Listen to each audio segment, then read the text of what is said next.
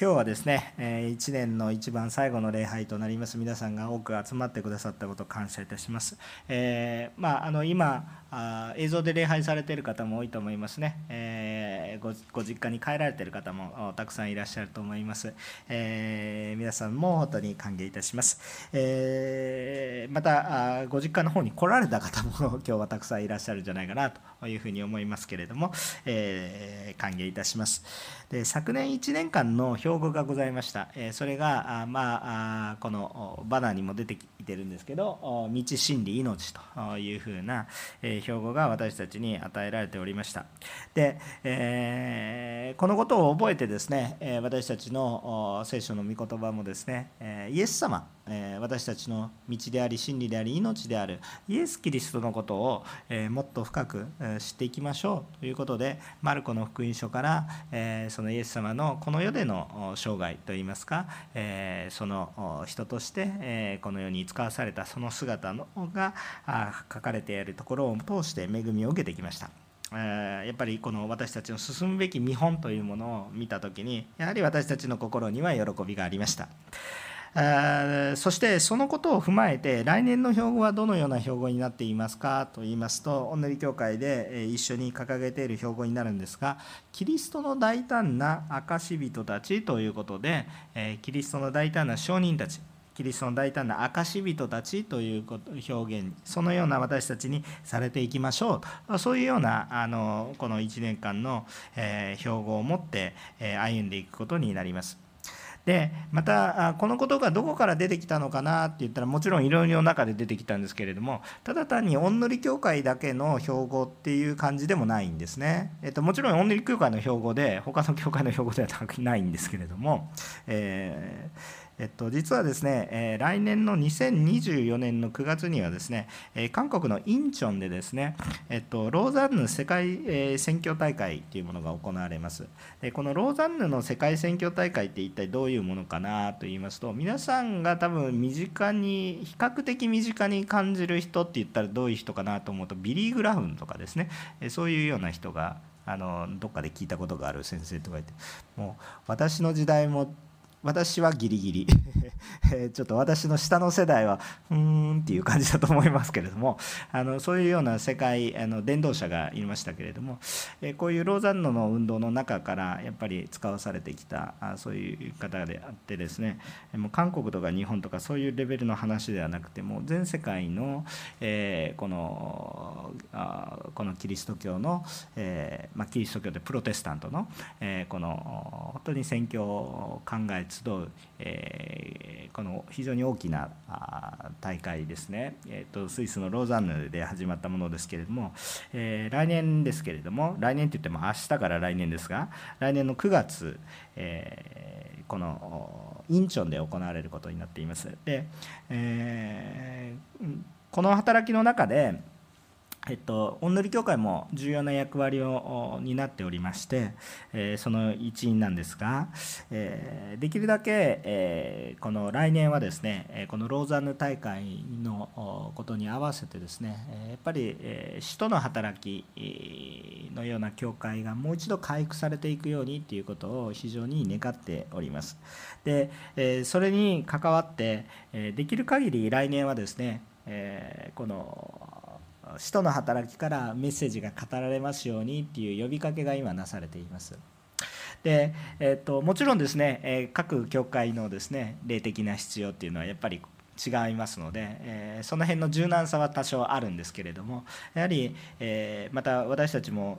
だいぶ5年前には使徒の働きを全部1回やってるのでですね、えまたやるかなということは牧師も悩みながらのところなんですがしかし、えこの使徒の働きからもう一度私たちはキリストの証人としてのアイデンティティを回復しましょうということが呼びかけられていますので、えどうぞですね、えそのことを覚えて今日もそのことを踏まえて御言葉を選んでいます。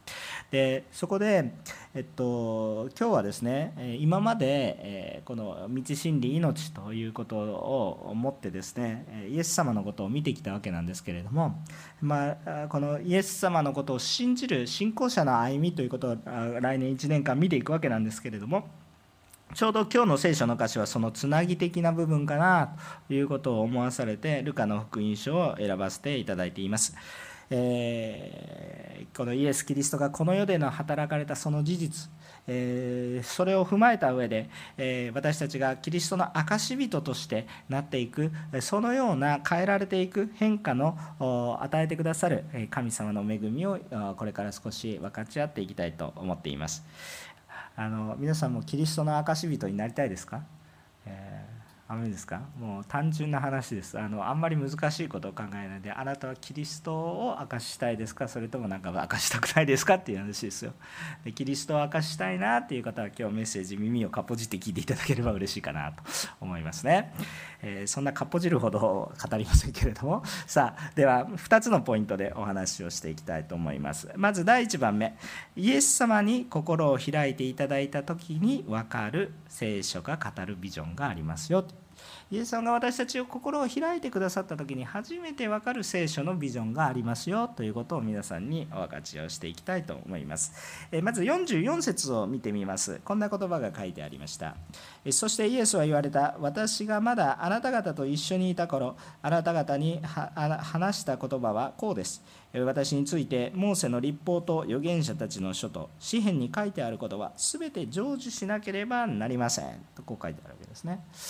あのこれはもうイエス様が天に昇られる直前イエス様が十字架の苦しみから復活されたその後のに弟子たちとたくさんの交わりをされた後にエイサーがまあ本当に遺言のように残されていく。最後にこう肉声として残されていくね。そのような言葉の一部ですけれどもイエスさんが何を言ったかといったらですね旧約聖書の言葉はちゃんと真実ですよっていうふうにこう言ってこう切り出していくわけなんですね。え不思議なことですよね。あのイエス様も新しい、え新しくなりましたという感じなんですけれどもそれでも旧約聖書の御言葉っていうのは真実ですよ全て成り立ちますよということをですねちゃんと言ってるわけです。もちろんその通りなんです。ね、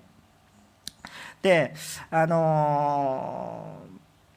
旧約聖書に書いてあることもやっぱり神様の御心ご計画のまさにそのままなんですよね。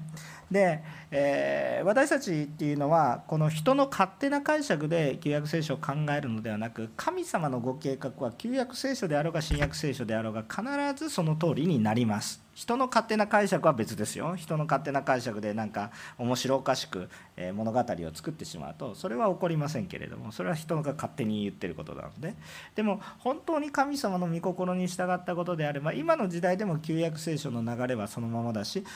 それも新約聖書にもつながっているしイエス様にもつながっていることで全てのことは成就しますよ神様の御心の中でっていうことなんですね。逆に捉えるとどうなのかっていうとまあ、最近でも、まあ、いつの時代もあることですけれども勝手に自分はイエスの生まれ変わりだとか私がイエスだとか言ったりする、えそういうような言いたであったりまた聖書以外のことを聖書を時々引用しながら聖書以外の方ことを語るような人たちがあ世の中には多くいますよね。でもやっぱりそういう人たちの特徴は何かって言ったら聖書と言っていることとやっぱりぶつかります。聖書の言っている通りではなく聖書の言っていることとは何か違うものが織り交ざってきています。えもちろん聖書のことを語ろうとしていて間違ってしまうっていうことは私たちにもありますしかしそういう人たちっていうのは聖書と違うことを堂々と主張し間違いが指摘されてもいやこっちが正しいと言ってどんどんどんどん先に行って別のものを作り上げてしまうということが多くあるわけですね、えー、なのでですね多くの異端というものに悩む人、えー、たちがですね、えー、後にままた信仰が回復された時によく言ってるのは私ちゃんと聖書を読んでいったらこんな愚かなことの考えにはまらなかったのになっていうことを言ってるんです。私たちが信じているものっていうのが曖昧に捉えているので曖昧に捉えているのでそこに隙があるわけですよ。でも私たちがしっかりと聖書を読んでいて神様の御心をしっかりと捉えているのであれば隙がないので騙されないんですね。全ての異端の教えは幼稚です。えー、ですけれども幼稚に見えないんです。でなのでちゃんとこの聖書の深い、えー、この御言葉御心に満たされているとそんなもうこの幼稚な教えには騙されないんですけれども、えー、私たちがなんとなく自分の勝手に解釈して実は聖書を読んでないのに聖書にはこう書いてあるとか言ったりすることによってですね、え、ちょっと大きな問題を抱えてその隙に、えー、いろんな問題をが生じてくるということが多いわけです。ですからまずやっぱり聖書っていうものはやっぱり、え、神様の言葉で特にですね、まあ、私たち読んでる日本語や韓国語中国語台湾語、まあ、いろんなものを読んでいるわけですけれどもこれらのもの英語を読んでる方もいらっしゃるかもしれませんがこれらのものっていうのはやっぱ翻訳なので原点において本当に、えこう誤りがないそういうものなんだということを覚えつつですね、えこう歩んでいきたいと思いますね。いや私の聖書の書いてある言葉と先生の聖書の書いてある言葉翻訳がちょっと違って違うんですけどってあんまりそこでね、え原点ねもともとヘブル語とかギリシャ語で書かれたその原点の中においてしかも原点の中でもそのもともと本来最初に書かれた聖書の中においてそれは本当に主の栄光が現れていますよ。でも翻訳を通しても私たちはあのちゃんと神様の御心は、え、得ていくことができますのでご不安にならなくてもいいんです。その話をちょっとだけしますけれども45節を見てみるとこう書いてありますね。それからイエスは聖書を悟らせるために彼らの心を開いてとこう書いてありますね。それからイエスは聖書を悟らせるために彼らの心を開いてということ。え私たちがまずですねじゃあ先ほどから言ってるように聖書を自分勝手な解釈ではなく神の御心を踏まえて、え捉えていく必要がありますよと。自分勝手に捉えようとしたらいくらでも勝手な物語を作っていくことができるわけですが神様の御心を踏まえる必要がありますよということを、えー、あるわけなんです。じゃあどうしたらいいかなと言って私たちが実践すぐできることは一体何かというテクニカルな話としては文脈を踏まえた読み方をすることが重要ですよということがよく言われています。え文脈、ね、例えば一節のその箇所だけにこう書いてあることだけをもちろんフォーカスすることは重要なんですけど必ず前後の内容そしてその書が書かれている背景またその聖書全体を通してなぜこの聖書があるのかということを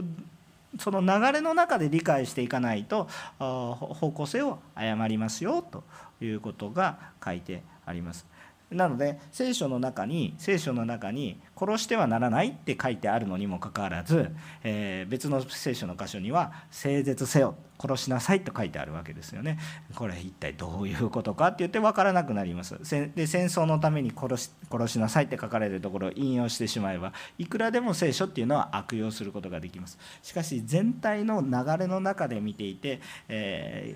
ー、こう人を殺しなさいということを聖書が言っていると思いますかって言ったら明らかにノーですよね。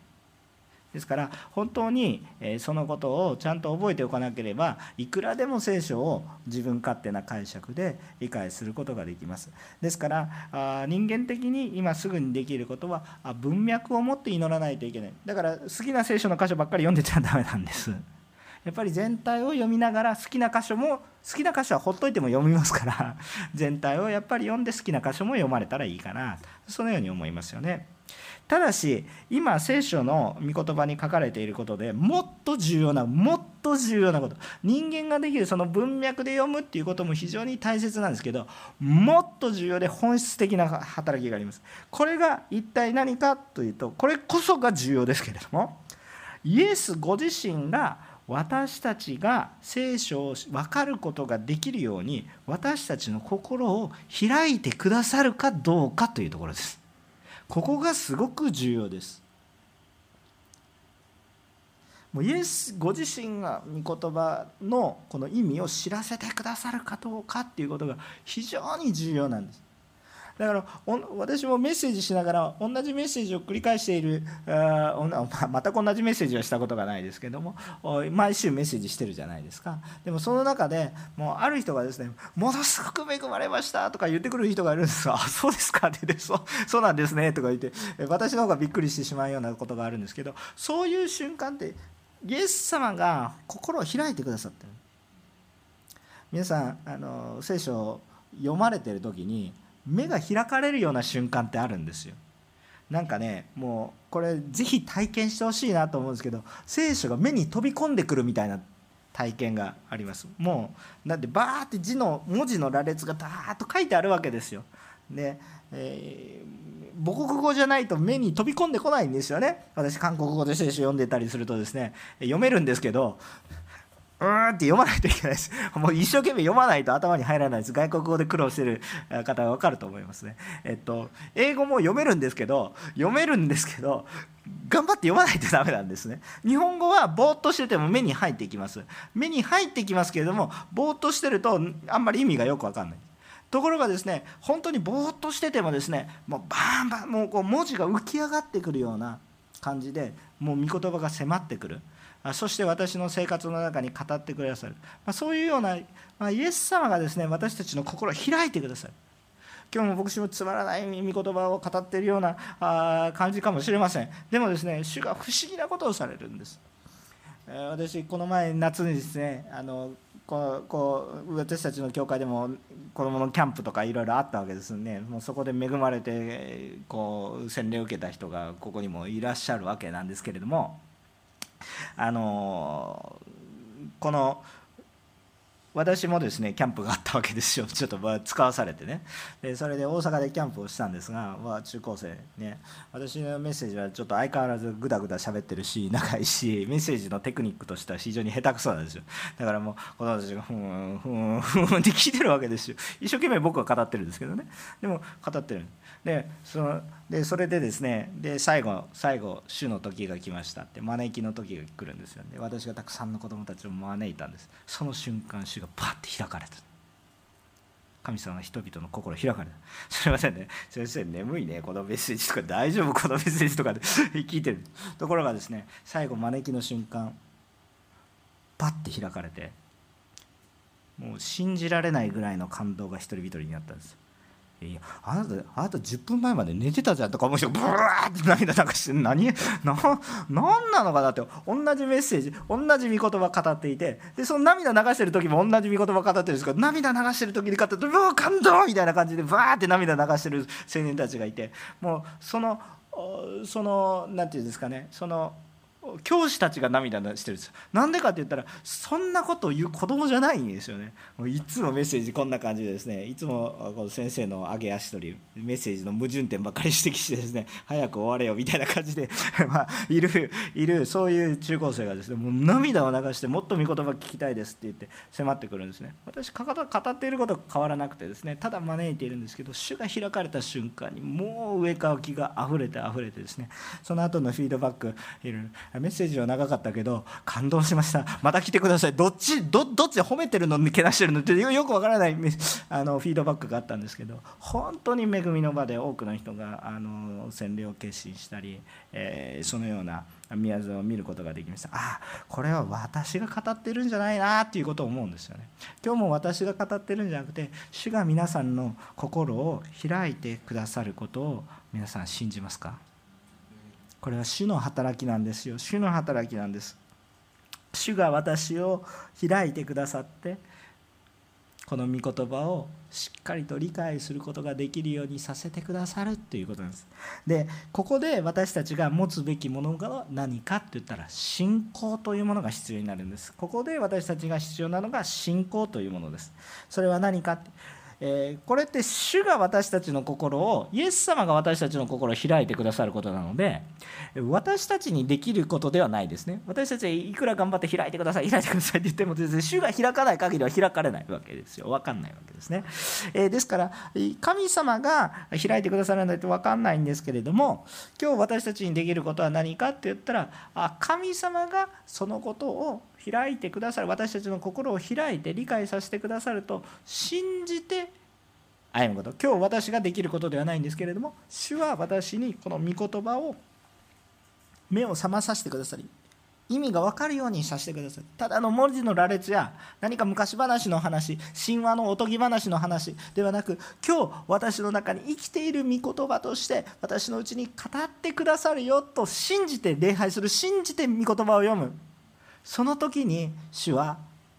その信仰に従ってもちろん私たちの信仰というよりも主はも初めからそうしてるんですけど私たち未来のことが分かりませんね。ですから今日という今の瞬間信仰を持って歩むんです。でそしてその時に主が働かれてもっと感謝っていうこういうふうな好循環霊的な好循環に至っていくわけです。今日私たち聖書を読む時いつも信仰を持って読まなければいけません。聖書を読む時に過去のこととして捉えてはいけません。過去のこととして捉えるのではないです。確かに過去のことが書いてあるじゃないですか。この今読んだルカの福音書だって2000年前の話でですね。もう2000年前って言ったら韓国も日本も形もありませんと。そんな感じですよね。でもですね本当にこのこのことがですね、えー昔もなされたけど今もなされているんだ。そして私たちの心を神様がイエス様が開いてくださるんだと信仰を持って読むならば主に信頼して聖書を読む時聖書は今の私たちの人生の光であります。これは昔話。もう昔の人はあの人たちはあんたたちはいいかもしれないけど今は違うんですよとね。ね。なんか思春期の子供たちがお父さんお母さんに「お父さんの時代はいいですよお母さんの時代ですよ、今は違うんだよ」とかいうそういうそういうそういうグレたそういう考え方じゃなくてですねもうこう聖書は今生きていて今開かれていて今私たちを生かす御言葉なんだっていうことを信じて読む時聖書は今の光であり将来の希望へと変わってきまるで生きている御言葉として生き生きとして私たちのうちに語ってくださるわけなんですね。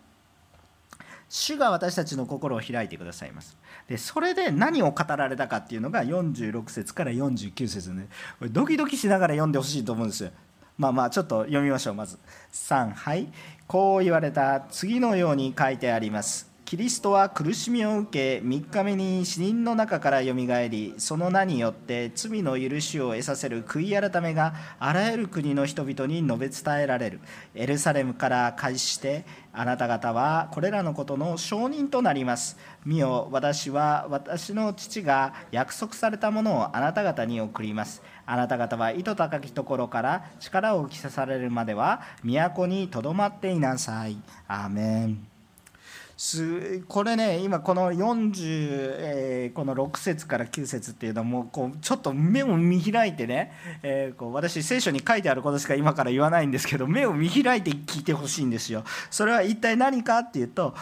イエス様ご自身が私たちの心を開いて心を開いてこの聖書を悟らせるために語られた内容がここに書かれてあるんですよ。だから注目しないといけないですよ。これすごく重要な言葉ですよ。分かりますか？これ私たちこのこのことがないと私たち聖書を間違って理解するよっていうことなんですよ。だからこの路線に沿わないとおかしいですよっていう話なんです。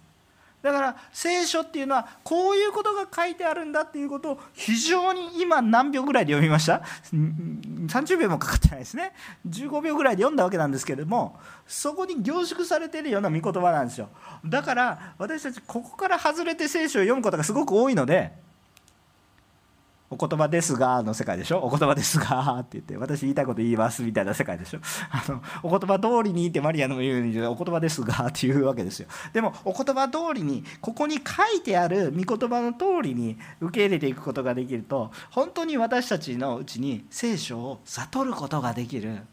もちろん心が開かれていないとそれも無理なんですけれどもしかしそのことが書かれてある非常に重要な言葉だっていうことを思うことができるんですね。じゃあ何が書かれてあるかっていうと、まあ、3つに分けてみますと要点をまとめますとまず福音です。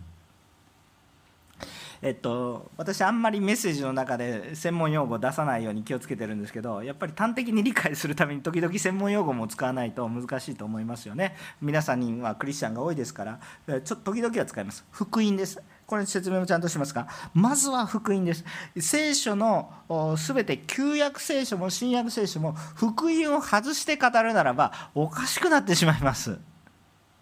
この福音っていうのは良い知らせという意味なんですけどどういう意味で語られているかっていうとキリストが私たちの罪の代わりに死なれた。必ず死なれた。苦しまれた。死なれた。しかし3日目によみがえられて私たちの罪の許しと悔い改めに導かれたということ救われたということ。この福音私たちはもう許されている。そのために聖書は全てのことが書かれてますよっていうことを外して考えるならばわけのわからんことになるわけです。戦争のために御言葉を用いたりね。整絶しなさいとか言って書いてあるから整絶するんだっていうふうな御言葉を用いてしまったりするわけです。違うでしょ？まず福音でしょ？私たちの戦い方はキリストの戦い方。肉の戦い方ではなくてもうやっぱり全部やっぱり聖書のエッセンスが含まれるまず福音ですよっていうことですよね。キリストが私のために死なれキリストが私たちのためによみがえってくださったんで私たちの罪が許されているんだ。だから私たちはキリストのことをキリストのように生きキリストにこの福音っていうものがまず語られているんだ。46節47節を見ますと次のように書いてあります。キリストは苦しみを受け3日目に死人の中からよみがえりその名によってその名にキリストの名によって罪の許しを得させる悔い改めが起こるということですね。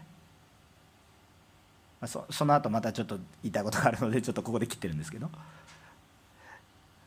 まず福音ですよ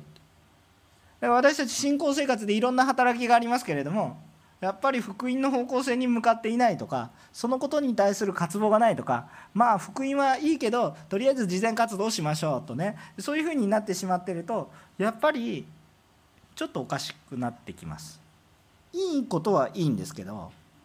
聖書が語っていることとはずれてきます。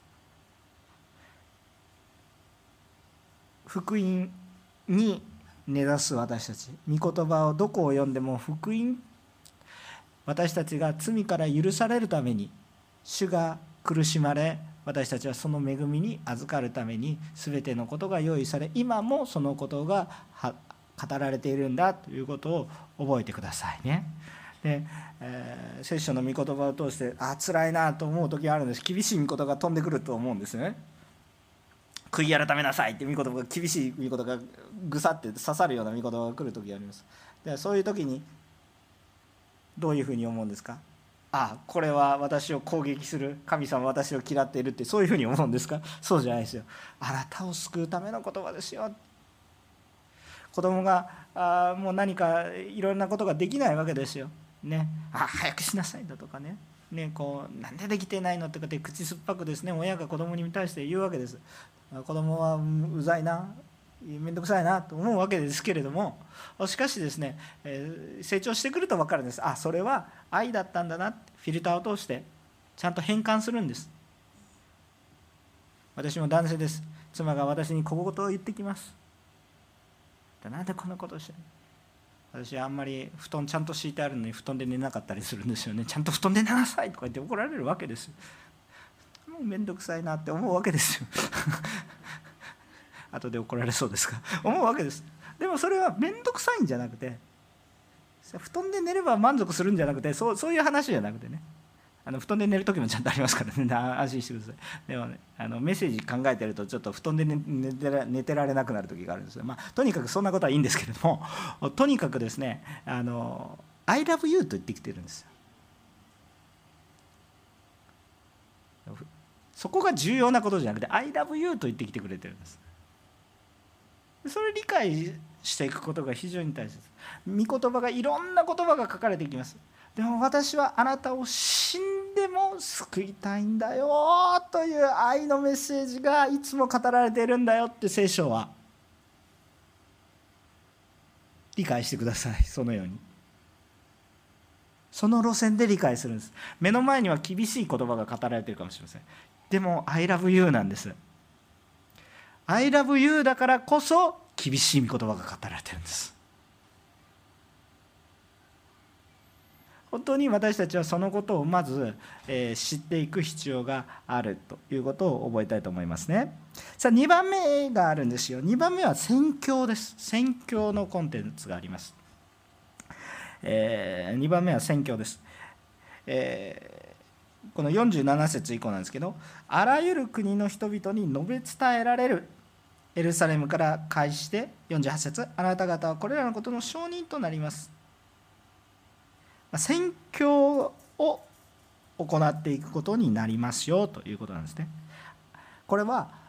私にとどまるのではなくて私を証人として私をその体験実体験したそのものとして私たちをその被験者といいますかもう実体験したものとしてですね、えその体験談を語らせますよ。ということを言っているわけですね、え、あらゆる国の人々に述べ伝えられること。これが起こっていきます。ですから例えば旧約聖書を読む時にあこれはユダヤ人たちだけのためのものイスラエルの人たちのためのだけの御言葉だってこう考えるとそれダメなんです。初めから初めからあらゆる人たちを救うみんな救うためにまず最初に小さく始められている働きなんです。最初のきっかけだからエルサレムから始まっているわけです。だからそれが小さく始まってるかもしれませんけど神様のご計画がみんな救いたいということです。でも最初も大切ですよっていうだけの話です。でも最初は大切ですよ。最初大切なんですよ。でも究極的な目的はあらゆる国の人々がこの福音に預かること全て述べ伝えられることを目的としていますよですから聖書の御言葉を読む時に伝道しなくてもいい宣教しなくてもいいというのは順序の問題はあっても順序の問題はあったとしたとしてもでもそういうふうに割り切ってしまうことは聖書の読み方としては正しくありません。なんで言い切れるんですかって書いてあるからです。主が私の勝手な神学ではありません。皆さん今日ものすごいシンプルな話をしています。聖書の話しかしてませんけれどもそう書いてありますよね。他のことが書いてあるんでしょうか。別に述べ伝えられなくても良い。あなたが救われれば良いって書いてありますかって言ったら書いてないんですよ。書いてないんです。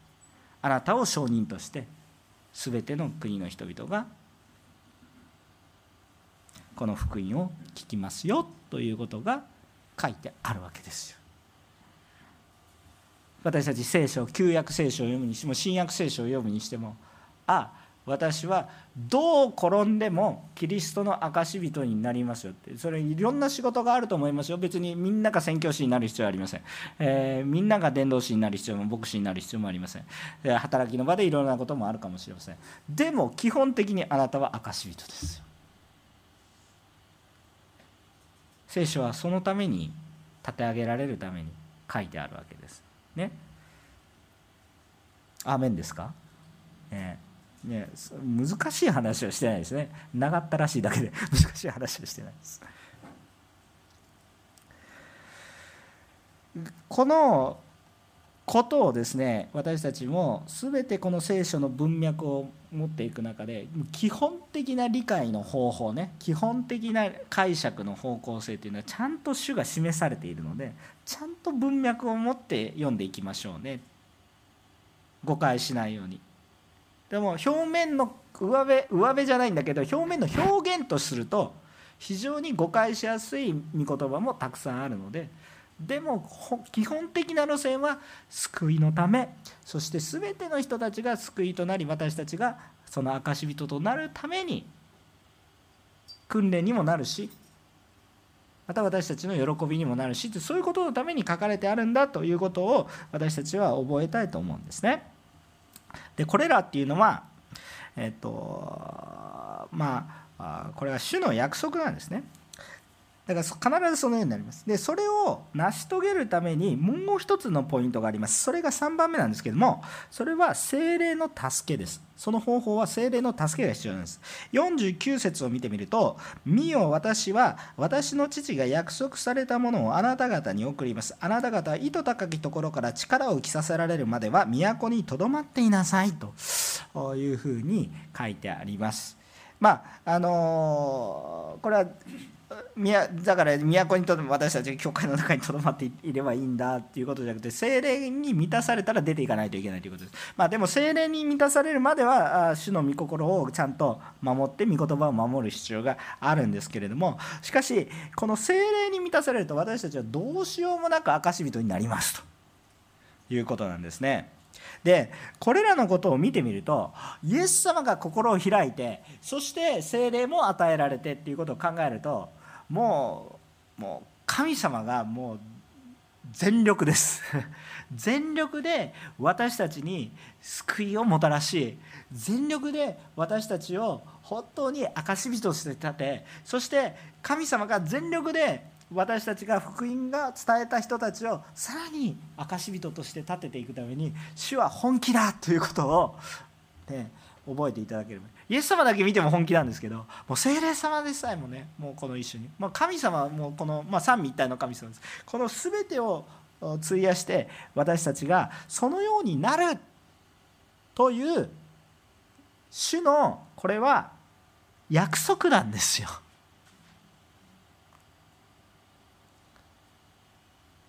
だから今ここに来ている人はキリストの証人になります。そう信じています。ただ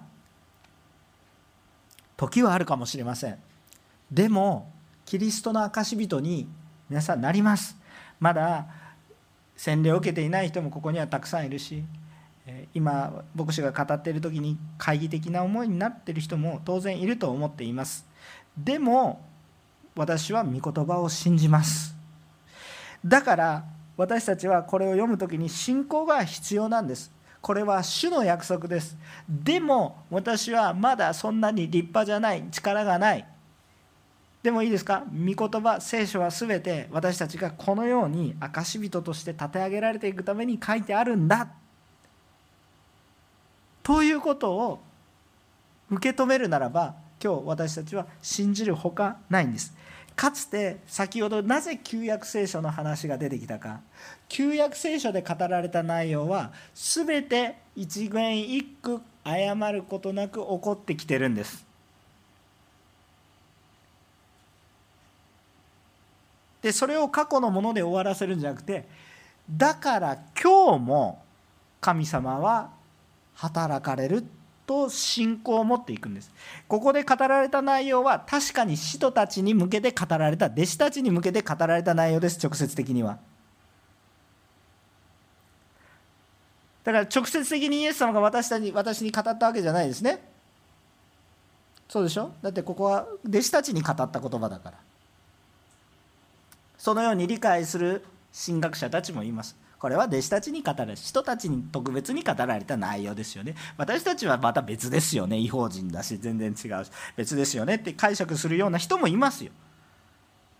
でももしそうであるならばそもそも何で聖書が書かれてあるんでしょうか。意味ないじゃないですか。弟子たちだけが聞いてればいいんでしょ。であるならば聖書に残す必要がないでしょ。これは私たちが聞かないといけないから聖書に神様が残されてるわけですかつてこのように弟子たちがされたように私たちも今力がないかもしれない弱いかもしれない問題があるかもしれない今日も本当になんか証しできるような力がないかもしれないけれどもまず信じる。なぜ？御言葉に書かれてあるから。それを信じて御言葉を読み主を待つ。また示されたことを行う。御言葉を読む時に信仰が必要になります。主を信じて。いろんな細かい言葉がいっぱいあります。でそれはそれで守るんですけどその方向性は今書かれたように福音宣教精霊の助けが必要です。わか分かりますか？これを外して聖書を読むと分かんなくなります。簡単そんな知能指数が200あれば分かりますとかそんな話じゃないでしょ。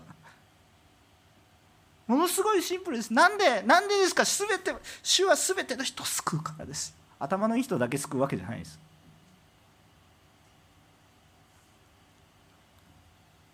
救いのために書かれてありそしてあなたが証人として立てる。頭が良ければ証人として立てられるんじゃないですよ。ちょっと頭良くなくてもとか言ったらちょっと怒られるかもしれません。けれども主が与えられたその賜物で証しをする人に変えられます。主が与えられたその場主が与えられた弱さの中でもその中であなたは証人に変えられます。それを信じて御言葉を読み信じて信仰生活を行うんです。アーメンでしょうか。このようにねキリストが私たちの心を開いてくださる。そのようなことが私たちの中にあるわけです。そうするとこのビジョンが見えてきます。そうすると今日ねただじゃあそのその概念だけの話じゃなくて具体的に今日励ましをもうすでに受けてる人がいると思います。キリストが心を開いてくださった時に。そう今日私はこの問題に対して御言葉を信じて勇気がない何もできないけれども私は証人として立て上げてくださる。今日の仕事をする時においても来年の仕事あ年始からいろいろ大変なことがある。でも必ずそのことの中にもキリストの証をすることができる機会を主は与えてくださると。一歩進んでいくことができる非常に具体的な励ましが皆さんにありますように。2番目のポイントがあります。主のビジョンが回復する時に私たちに喜びが回復します。主のビジョンが回復する時に私たちに喜びが回復するんですね。50節50 53節50節から53節ちょっとお読みします。それからイエスは弟子たちをベタニアの近くまで連れて行き手を挙げて祝福された。そして祝福しながら彼らから離れていき天に上げられた。彼らはイエスを礼拝した後大きな喜びとともにエルサレムに帰りいつも宮にいて神を褒めたたえていたとこう書いてあります。アメン。えー、この主が私たちに聖書を分からせてくださると聖書の中に書かれてあるビジョンが見えてくるわけです。どんなビジョンでしたかってもう語りましたね。もうそんな難しいこと言ってないですね。もうこれを探すために多くの牧会者が非常に苦労するんですけれどもこの前1対1の弟子養育のね養育者課程のクラスをやってたんです。そしたら養育者課程のことをしてる人たちがじゃあ私たちこのこの御心主の御心主のビジョンって何ですかっていうことを書いたらねもうなんかすごいこと言うんですよね。僕教えたわけじゃなくて言わせたわけじゃないですよこう言いなさいこう言いましたとかじゃなくてですね。どう思いますかってみんなで考えてみましょうって言ってねバーって書き出したんです。私見てねうわすっごいなってこんなことをですね牧師が集まって宣言していくんじゃなくてですね。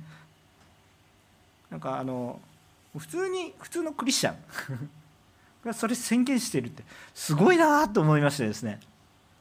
ああキリストの弟子を育てていくんですとかね。神の教会を立て上げていくんですとか言ってね。教会のビジョンって何ですかって言ってこう聞いていったらですねスラスラ言うんですよ皆さんが。えですかねとか言って自信なく言うんですけど。でも書かれてる内容牧師が見たら感動するし牧師だけじゃなくて本当に励ませるようなすごいビジョンのある宣言文が出てくるんですよ。あこれってすごいなって私たちも思ったんですけれどもあの神様を求めて聖書のことを本当に見ていくと私たちにビジョンが回復されていきそのビジョンを見ていくと私たちに本当に喜びが回復されていくんですね。あの弟子たちが先ほどこの50節から53節に書かれている状況を見ると喜びがあふれてるじゃないですか。単純に。もうぼーぼーっと見てください。ぼーっと見た時によろ喜んでるなって感じがするでしょ。あのイエスさんは祝福されて天に昇っていっちゃったんだけどなんかもう彼らは喜びで神を褒めたたえているって基本的な路線は喜んでるんだなっていうことが深くあるわけです。あのキリストのビジョンのある人が、まあ、嘆くこともあるんですよ。イエス様だってエルサレムを見て嘆かれたんです。でも嘆きだけではないんですよね。やっぱり。それを超える喜びがあるから。やっぱりそこでまず嘆かれるわけですよね。その喜びに至るための嘆きですよね。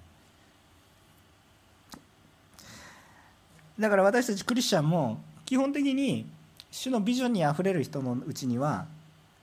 喜びが見えます。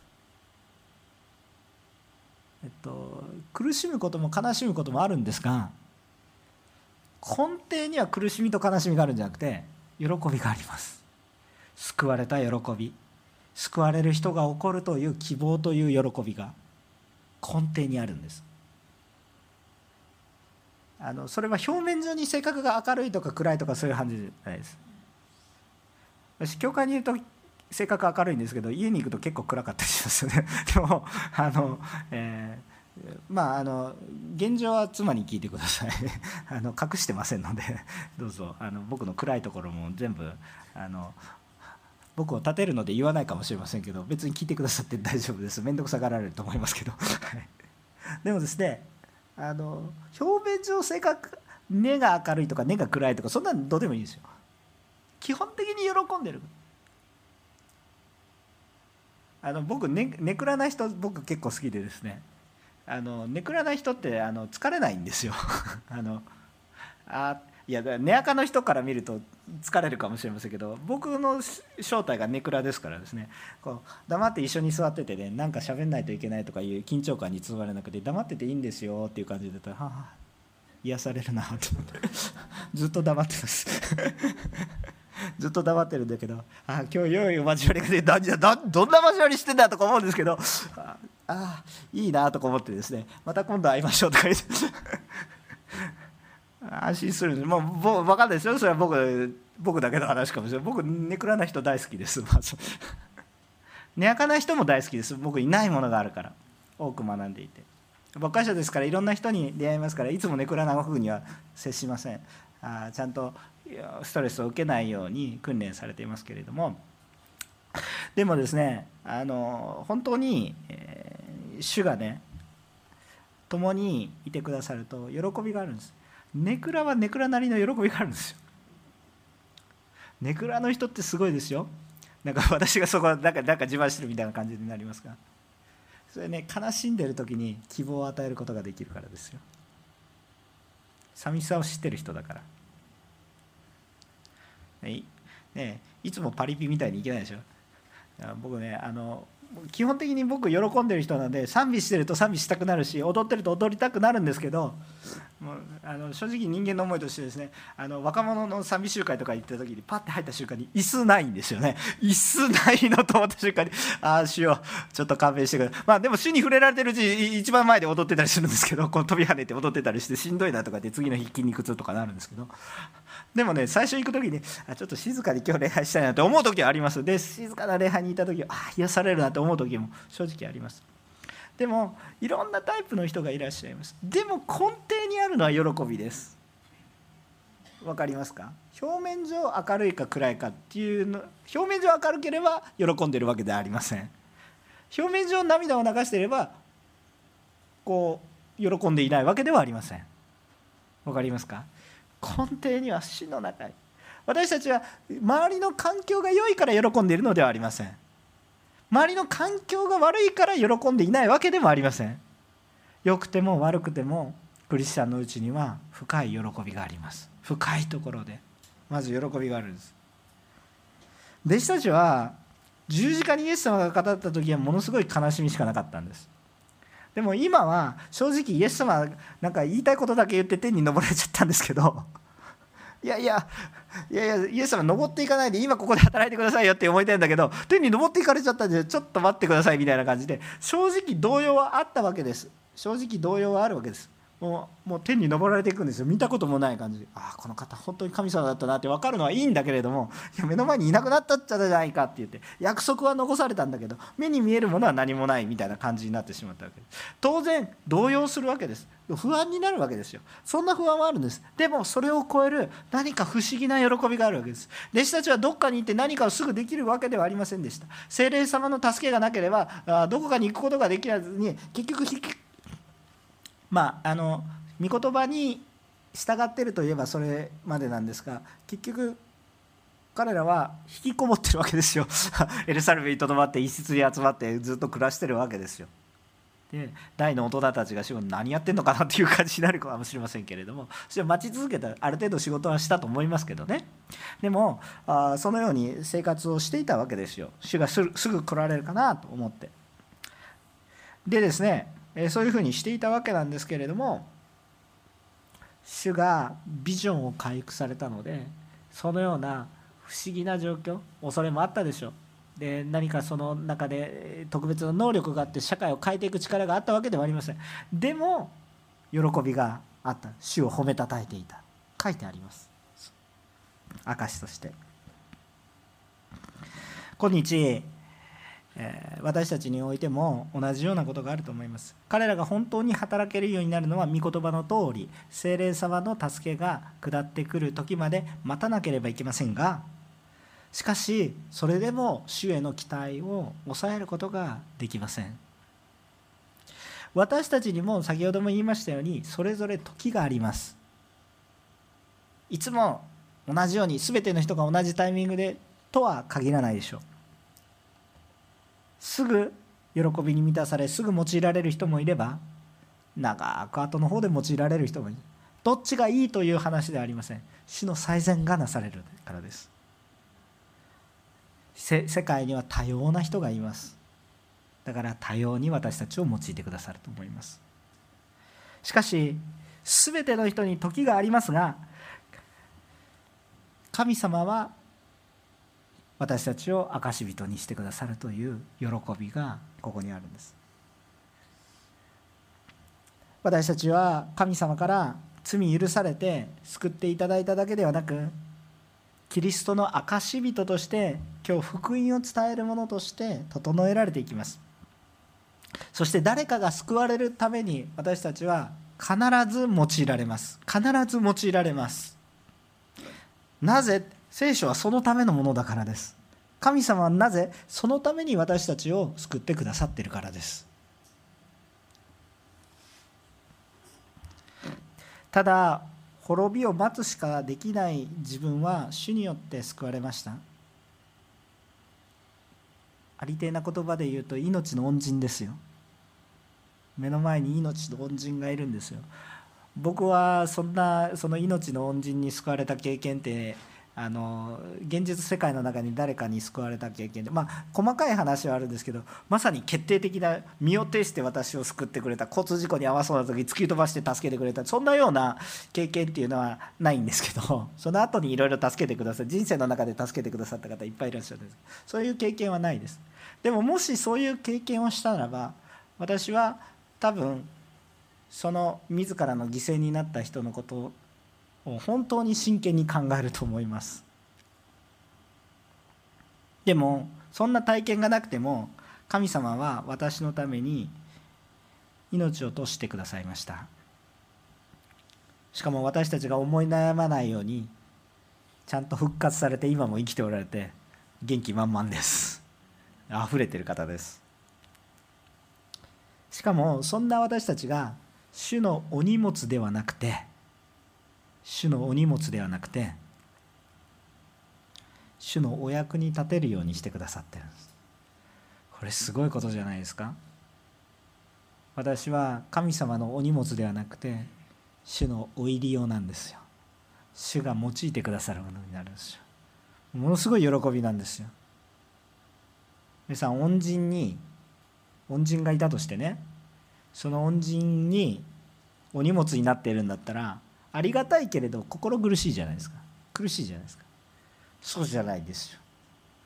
恩人なんですけれども私たちはその人のためにもなることができると私たち喜ぶし受けるばっかりだと苦しくなるでしょ。そんなことありませんっていう人いるかもしれませんけど受けるばっかりだと苦しくなるんです。受けてばっかりだと嫌になるんですでも誰かの役に立てることになるとものすごい喜びが私たちの中にあるんです。でもそれが神様の中にあって私たちがそれが起こってくるって神様に対して。こんな素晴らしいことないです。その喜びが皆さんの中にあることを信じます。今日私たちはキリストの証人になるということが主によって約束されています。あなたがサラリーマンであろうが学生であろうが子供であろうが大人であろうが牧会者であろうがそうでなかろうがあなたはキリストの証人となるということが記されているんです。私たちはそれを信じて生きるものとされましょう。今日未熟でも主に期待しましょう。主が豊かに。今日私の中に病があっても主の証人となることができる。今日私は貧乏でも主の証人となること。今日私が飛んでも主の証人とされることができる。主に頼り主の御言葉に信じて今日もそのことを信じて今与えられている御言葉に従いましょう。今与えられている御言葉彼らは都にとどまっていなさいと言われたから都にとどまりました。私たちにもこれからたくさんの御言葉が語られていくと思いますが私は主の証人として変えられるし私も救われるしどんな状況を超えても必ずあなたは主の喜びになるし私たちのうちには喜びがあふれるものとされるんだということをまず信じて今日目の前の御言葉に従って生きる来年1年間残された今年の日々であることができるようにお祈りをしたいと思います。お祈りいたします。